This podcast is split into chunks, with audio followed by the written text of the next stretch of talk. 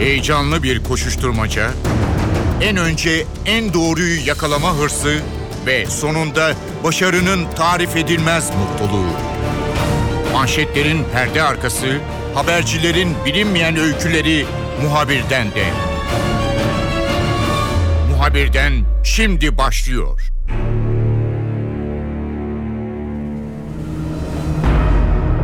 Muhabirden de önce Filipinler'deki doğal felakete yakından bakacağız. NTV muhabiri Korhan Varol bu ülkeye giden ilk Türk gazeteciler arasında. Korhan gider gitmez notlarını NTV ekranlarından bizlerle paylaşmaya başladı. 10 bine yakın insanın yaşamını yitirdiği belirtiliyor Filipinler'de. Korhan'la konuşacağız bu doğal felaketin yarattığı yıkımı ele alacağız. İkinci bakacağımız konu NTV editörü Hesna Onbaşı önemli bir dosyaya imza attı. Göçmenler konusuna yakından baktı. Hesna bizimle olacak notlarını paylaşacak. Muhabirden başlıyor ben Kemal Yurteri.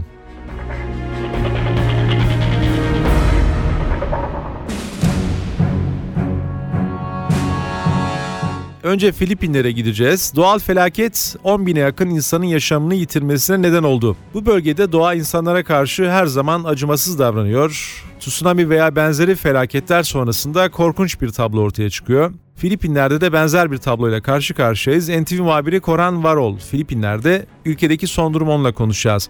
Koran tabii ilk sorum şu olacak. Ee, şimdi e, bu tür felaketlerin yaşandığı bölgede İlk sorun ulaşım. E, gitmek kolay değil. Bütün dünyadaki gazeteciler, e, yardım kuruluşları da tabii e, bölgeye hareket ederler. İstersen oradan başlayalım. Manila'ya nasıl gittiniz? E, bize anlatır mısın?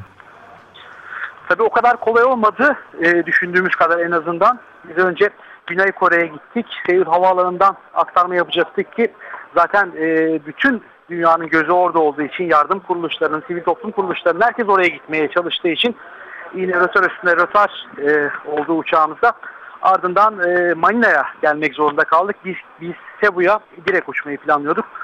Manila'ya geldiğimizde tabii bir başka sürpriz bizi karşıladı. Cebu'ya geçmek için e, biz öyle zannettik ki bir iki saat içerisinde geçeceğiz. Çünkü İstanbul Ankara gibi düşelim yaklaşık bir saatlik bir uçuş. E, ama bütün gün boyunca tüm gün e, hiçbir uçaklarda yer olmadığı söylendi bize. E, biz de kameraman arkadaşım Cumhur Çatkaya ile birlikte e, başka bir formül düşündük ki böyle benzer uluslararası olaylarda başvurulan bir yöntemdir. En azından biz gazeteciler için. Biz de hemen e, başkent Manila'daki uluslararası yardımın aynı zamanda toplandığı yer olarak Filipinler Hava Kuvvetleri'ne ait askeri havaalanının yolunu tuttuk.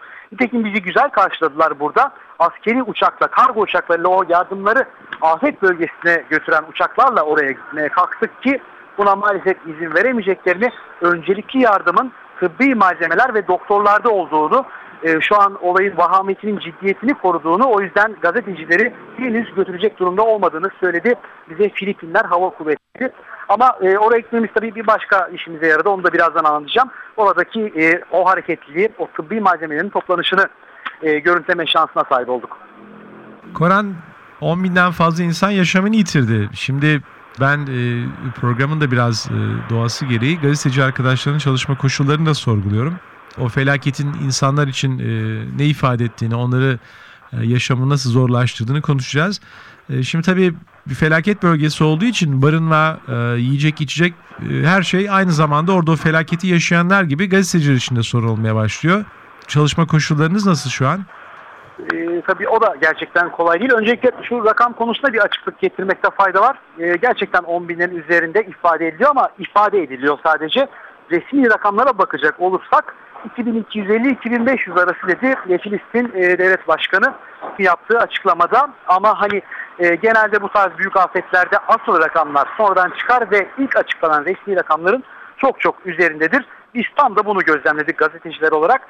2250-2500 arası ölü rakam veriliyor ama hiç de öyle değil. Gerçekten bu rakamın en azından bir 4-5 katı daha fazla olduğunu tahmin ediyoruz ki henüz e, bazı cenazelerin ki günler geçti e, Hayyan Tayfun'un üzerinden etkisini yitirmesinin üzerinden halen daha bazı cenazelerin kaldırılmayı beklediğini düşünecek olursak eğer bu resmi rakamın en az 4-5 katı üzerinde sizin de ifade ettiğiniz gibi 10 bin üzerinde olduğunu söyleyebiliriz. Tabi böylesi bir ortamda görev yapmak e, çok zor.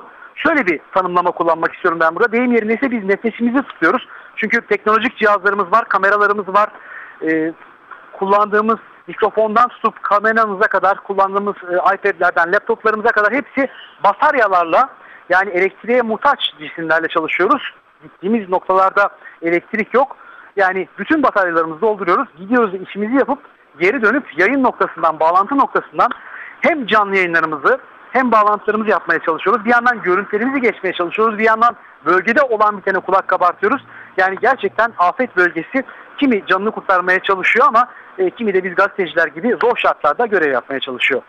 Uluslararası medyanın tabii hepsinin orada olduğunu, bütün yayın kuruluşlarının, gazetecilerin orada olduğunu e, söyleyebiliriz Koran. Nedir gazeteciliğin orada e, bir irtibat noktası var mı? Yardımcı olan e, ülkedeki bir kuruluş söz konusu mu? Yoksa herkes e, elinden geldiği imkanlarla veya becerebildiği kadar mı habercilik yapmaya çalışıyor? Tabii insani yardım kuruluşları burada devreye giriyor. Onların yardımını görmüyor değiliz. Çünkü e, afet bölgesinde genelde sivil araçların çok da fazla yol almasına, çok da fazla sağa sola gitmesine diyelim e, izin vermiyorlar. Çünkü acil ihtiyaçlar var, birincil ihtiyaçlar ki bunlar hayati önem taşıyor. O yüzden ağırlıklı olarak sivil araçlar e, çok fazla gidemiyor. İşte bu noktada da sivil toplum kuruluşlarının, uluslararası yardım örgütlerinin araçları devre gidiyor. Genelde onlar bize yardımcı oluyor. Uluslararası medyada bu şekilde çalışıyor. Biraz da istersen karşılaştığınız tabloyu konuşalım Koran. Çünkü sayı kesin değil ama e, çok can kaybının çok fazla olduğu anlaşılıyor bir şekilde. Sayı çok önemli değil. İlle de çok fazla insan ölmesine gerek yok. Çünkü ciddi bir felaket yaşadı bu ülke. Nasıl bir tabloyla karşı karşıyasınız orada? Neler görebiliyorsun? E, gözlemlerin neler? E, Valla tablo gayet vahim.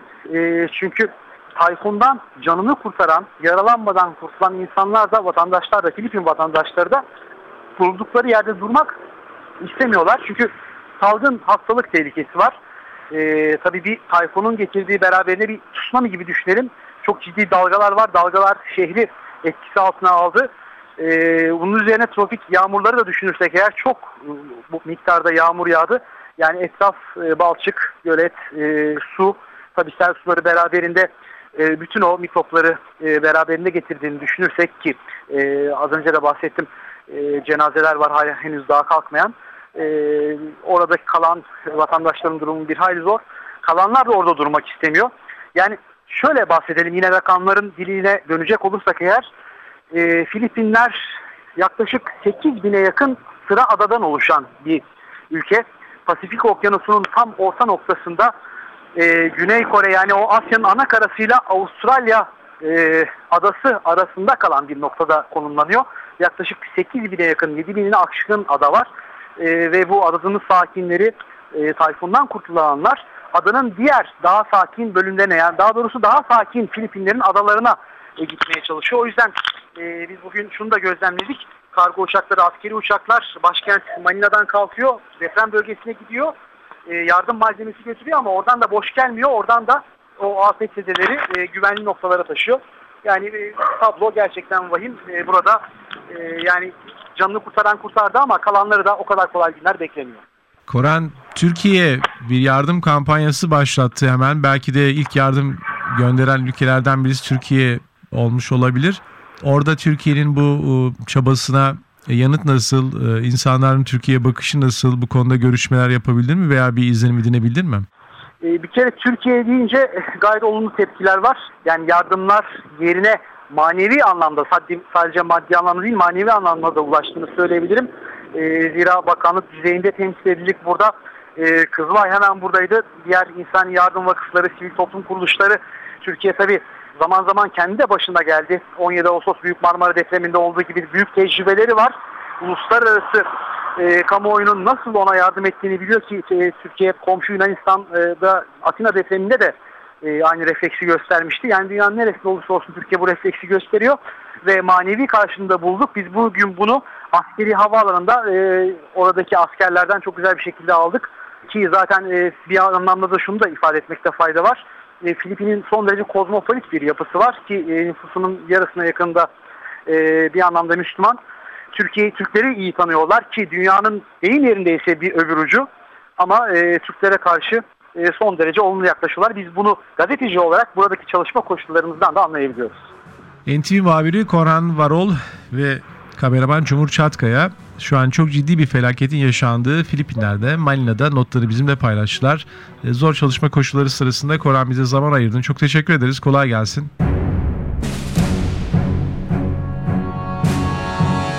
Korhan Varol Filipinler'den notlarını böyle aktardı. İkinci konumuz göçmenler konusu olacak. Bu ciddi bir konu ve NTV ekranlarında güncel dosya bu konuya dikkatleri bir kez daha çevirdi. Hesna Onbaşı önemli bir dosyayı hazırladı. Göçmenler konusu. Türkiye'de göçmenler genellikle bir felaketten sonra gündeme gelir. Ege'de batan tekneler veya yaşamını yitiren insanlar göçmenler belki de Türk kamuoyu için. Fakat Türkiye üzerinden önemli bir göçmen trafiği var ve göçmenlerin yaşamı gerçekten bir trajedi. Birçok yönden bir trajedi. Şimdi Hesna ile bu dosyayı konuşacağız. Hesna e, dediğim gibi önemli bir konu ama biz biraz iç gündem konularıyla çok meşgul olan bir toplumuz öyle söyleyeyim. Ama hani verilere baktığımız zaman e, çok sayıda çok farklı ülkelerden belki onlarca ülkede 60'tan fazla ülke var şu an Evet. Türkiye'de. Yani hani ağırlıklı olarak Afrika ve Orta Asya ülkeleri, Asya ülkeleri olmak üzere Türkiye 60'tan fazla ülkeden gelen sığınmacı, kaçak göçmen, e, geçici sığınmacı gibi sıfatlarla insanları Türkiye'de barındırıyor şu Evet anda. Türkiye'nin değil mi konumu hani Avrupa'ya e, Asya'dan Avrupa'ya köprüyüz ama işte onlar da bir tabi bu köprü olmak bir takım böyle dezavantajları da içeriyor. Bir önemli geçiş ülkesiyiz. Belki bir konaklama ülkesiyiz. Daha sonra devam ediyorlar. İstersen oradan başlayalım. Bu sayının çokluğu e, nereden kaynaklanıyor? Niçin bu kadar çok sayıda insan Türkiye'yi tercih ediyor? Hani daha farklı çıkış noktaları da olabilir ama biraz Türkiye'ye rağbet fazla gibi. Evet Türkiye'ye rağbet fazla aslında şöyle söylemek lazım. Ee, bundan yaklaşık bir 12-13 yıl öncesinde ben yine benzer e, kapsamlı bir çalışmayla başlamıştım. İlk çalışmalarım da o zamandı bu konuyla alakalı olarak. O dönemde gördüklerimiz ya da sokakta karşılaştığımız sığınmacılar, kaçak göçmenler hep Avrupa'yı hedefleyen ama yanlışlıkla ya da işte hani kasıtla Türkiye'ye bırakılan insanlardı. Ve tek planları, tek projeleri bir an önce Avrupa'ya geçebilmekti. Bu Ege üzerinden ya da işte e, Yunanistan sınırı üzerinden kaçak yollarla oraya geçmekti. Ama ben bu do- dosyayı hazırlarken bu defa şöyle bir şey gördüm. Gelenler Türkiye'yi hedefleyerek gelenler. Yani hani sayıda ya da hani nitelikte öyle bir değişiklik var. Hani kalabilseler Türkiye'den daha öteye gitmek istemiyorlar. Yani hani mümkünse hedeflerindeki ülke yaşamak istedikleri ülke Türkiye. Böyle bir değişiklik var son dönemde. Ee, rağbetin bu kadar fazla olması ya da hani işte Türkiye'de bu kadar sayının artması e, üç tarafı denizlerle çevrili bir ülke ulaşım anlamında bir şekilde deniz yoluyla ulaşım işte Asya ile olan bağlantı Orta Doğu coğrafyasına olan yakınlık e, ve hani e, bir şekilde Türkiye'de çok da böyle aslında şey gayri insani muamelelere e, hani en azından çevre olarak yaşadıkları içinde bulundukları çevre olarak nispeten daha az karşı karşıya kalmaları maruz kalmaları Türkiye'yi bir nevi cazibe noktası haline getiriyor. Türkiye'de zaten bir kurulu sektör var. Yani bu kaçakçılık konusunda bayağı bir sektör haline gelmiş. İşte Orta Doğu ülkelerinden bağlantılı oldukları insanlar var. Onları buraya nakledenler var. İşte buradan bir şekilde barındıran var. Ege Denizi veya karayolu her neyse Evet. bir şekilde de e, onları da yurt dışına çıkartmayı öneren birileri var. Bu emniyetin e, veya bu çalışma sırasına bakabilir mi? Yani polisin ne ölçüde e, ortaya çıkartabildiği bir network var ortada? Ee, şimdi şöyle e, hem kara sınırı üzerinde hem deniz yolu üzerinde gerçekten böyle bir e, ticaret durumu söz konusu ve hani e, bunun örneklerini sık sık görüyoruz ya işte batan tekneler ya da yakalananlar operasyonlar vesaireler konusu üzerinden E, aslında kıyı emniyeti sahil güvenlik ve e, emniyet güçleri bu anlamda e, mümkün olduğunca operasyonlar düzenliyorlar ama e, trafik o kadar yoğun ki e, bu e, kaçanlar, gözden kaçanlar ya da işte bir şekilde hani e, geçiş sağlayanlar var. Bu anlamda yapılan çalışmalar aslında çok da ciddi anlamda sağlam yasal altyapıları yoktu. Nisan ayında Türkiye bir yasayı gündeme getirdi. Bazıları meclisten geçti. Şimdi yeni bir İçişleri Bakanlığı bünyesinde yeni bir birim oluşturuldu. Sadece bu işte sığınmacılar, kaçak göçmenler ve hani göç prosedürüyle ilgilenecek. Muhtemelen önümüzdeki dönemde daha sağlam bir mücadele yöntemi geliştirilecek. Ama şu an var olan şey sadece işte adli güçlerin, kolluk kuvvetlerinin standart prosedürleri üzerinden yapılan işler. Hani engellenmesi ya da buradaki koşulların düzeltilmesi anlamında e, önümüzdeki yıllarda daha sağlam adımlar atılacaktır. Aslında Suriyeliler senin dosyanda nasıl bir yer tuttu? Çünkü Suriyeler aslında pek Türkiye'de e, görmeye alışkın olmadığımız bir millet. Evet. E, Çünkü kendi ülkelerinde yakın zamana kadar sorun çıkmadığı için e, pek sınır dışına kaçmaya çalışan veya Avrupa'ya ulaşmaya çalışan bir kesimi oluşturmuyordu. Veya kendi Evet. e, kanalları vardı onların ama bu çatışmalar sonrasında gelenler İstanbul'da da gözükmeye başladılar. Bir de bunlar farklı statüde yani bir bölümü herhalde Avrupa'ya ulaşmaya çalışıyor ama bir bölümü de e, kentlerde yaşamını sürdürmeye çalışıyor. Bunlar e, dosyanın neresinde senin? Suriyelilerin aslında şöyle bir durum var orada. Onların bir statüsü yok. Yani hani biz onlara işte misafir dedik ilk dönemlerde misafir olarak adlandırdık. Ee, şimdi e, işte sığınmacı ya da mülteci ifadeleri çok fazla kullanıl- kullanılıyor olsa da Türkiye'de onların e, şu an yasal anlamda herhangi bir sıfatı yok. Ve e, sadece İstanbul değil Trabzon, Edirne, Van aklınıza gelebilecek bütün kentlerde şu an Suriyelilere rastlamak mümkün. E, bunun en önemli sebebi Türkiye'nin izlediği açık kapı politikasıydı. Yani Türkiye pasaportu olanlara geçiş kolaylığı sağladı. Sığınma hakkı tanıdı. Yani hani korunma maksatlı olarak geçici sığınma hakkı tanıdı. Ve sayı psikolojik sınırı 100 bindi ama 700 binlere ulaştı. Kentlerde şimdi Güneydoğu'da ya da o bölgede o coğrafyada bu insanlar nispeten halkın arasında daha çok kaybolabiliyor, kabul görüyor. İşte ortak dil, akrabalık bağları, bir şekilde tanıdıklık falan ama batıya ya da kuzeye doğru gidildiğinde tabii ki ne dil birliği ne de kültür birliği gibi kavramlar ortadan kalktığı için daha fazla karşımıza çıkıyorlar. Ee, yapılabilecek bir şey var mı? Şu an var olan prosedüre bakıldığında e, biz bunlara sığınmacı diyebilsek, o sı- sıfatı verebilsek hepsinin Avrupa Birliği'ne e, mülteci olabilmek için başvuru yapabiliyor olması lazım Birleşmiş Milletler'e. Ama o sıfat verilmiyor. Birleşmiş Milletler bunu kabul etmiyor. Yani hiçbir şekilde mülteci olabilme ihtimalleri yok.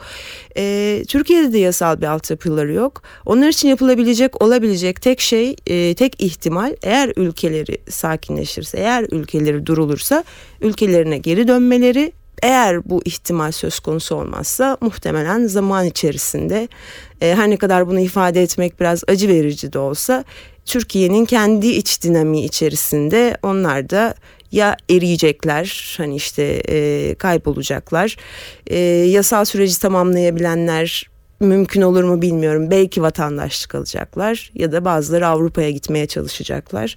Ama şu an Türkiye'de ne yazık ki e, yasal anlamda hiçbir resmi yani bir uluslararası normlara göre kabul görmüş resmi bir sıfatları yok aslında.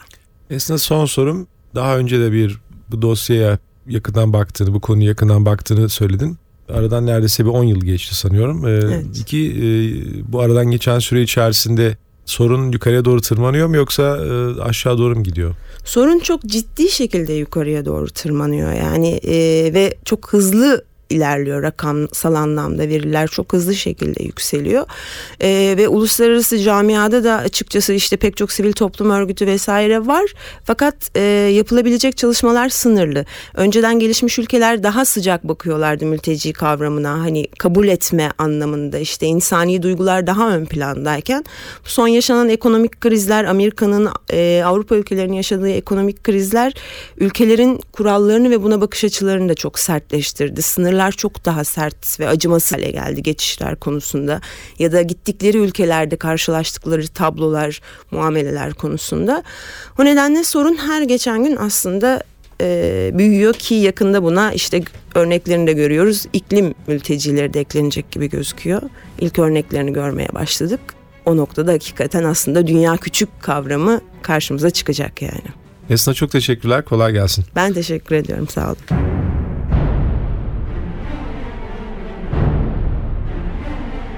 Muhabirden de önce Filipinler'deki doğal felakete yakından baktık. Daha sonra önemli bir konuyu göçmenler konusunu bir kez daha ele aldık. Ben Kemal Yurteri, muhabirden de yeniden görüşmek üzere. Hoşçakalın. Haber için değil de haberin hikayesi için şimdi onlara kulak verme zamanı. Muhabirden NTV Radyo'da.